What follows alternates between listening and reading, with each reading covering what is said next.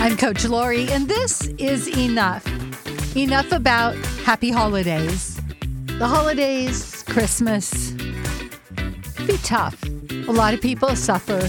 In fact, at work, I was noticing one of our coworkers posted, Here's my little Christmas tree, and I live alone, and my family sent me ornaments.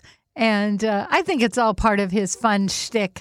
But also, it made me think about how many people are alone at the holidays, sometimes by choice, sometimes not so much. And although there are many wonderful things, I work at the Christmas station, the Christmas radio station.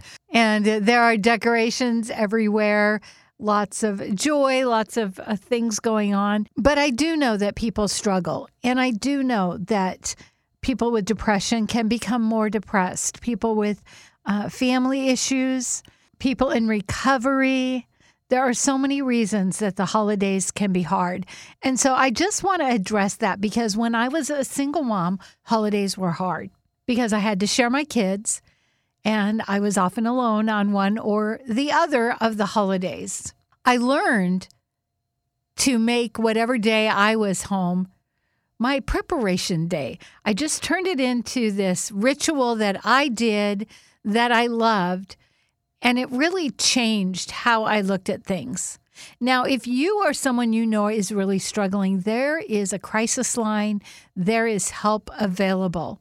In fact, the new crisis line is really easy. It's 988.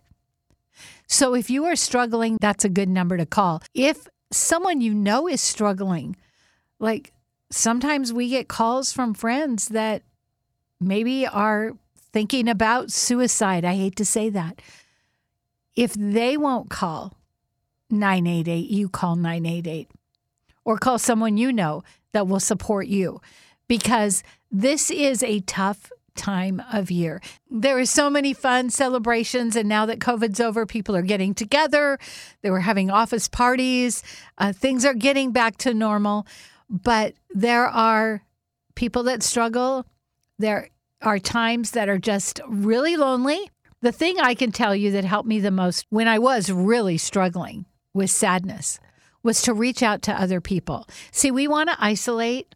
We want to kind of lock ourselves in our room in our house and and feel sad and we have every right to if we're sad.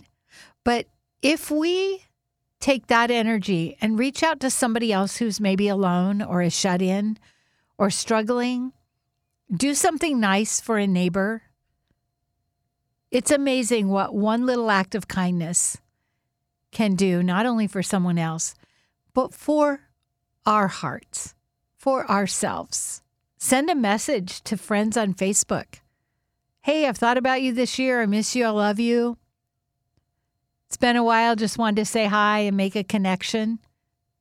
We are all longing for connection, for love, but most of all, we all want to be seen and heard. And if that's what you're feeling, if you're not feeling seen and heard, then give that to somebody else.